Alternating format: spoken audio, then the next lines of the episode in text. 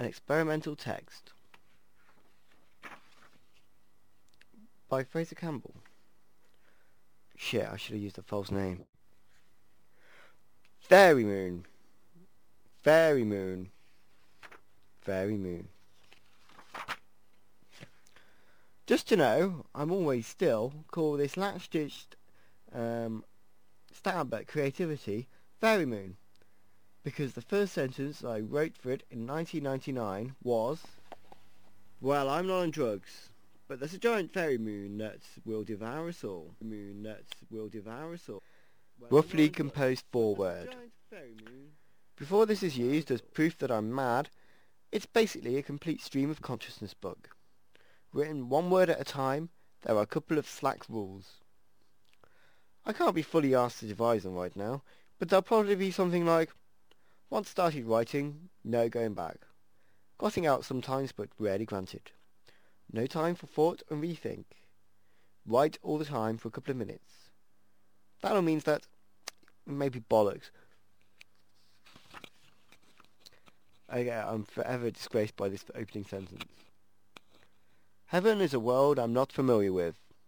Coventry is where I live. There's no place to leave the scum.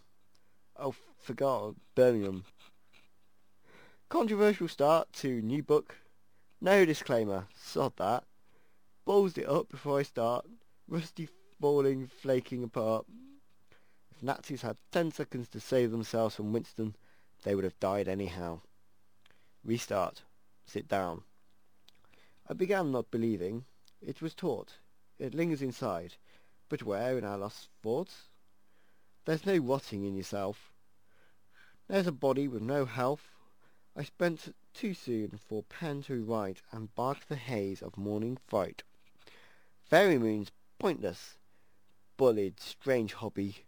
I don't know what I set out to achieve by doing this. It's a puzzle, isn't it? Bored, lost, afraid. A dolphin that isn't paid. It no longer does its tricks. Its ball cannot seem to grip. There's a net upon its nose. There's two fig-time twilight muses near the porthole of excellence.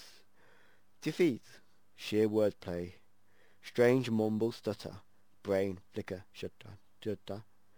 There's no blunt way for this to miss. A telescope sideline isn't missed. Defeat without a winner. Fat, but they're all thinner. Bread I love the most. But why invent the toast? Whilst listening to Orbital, October the 13th, 2001.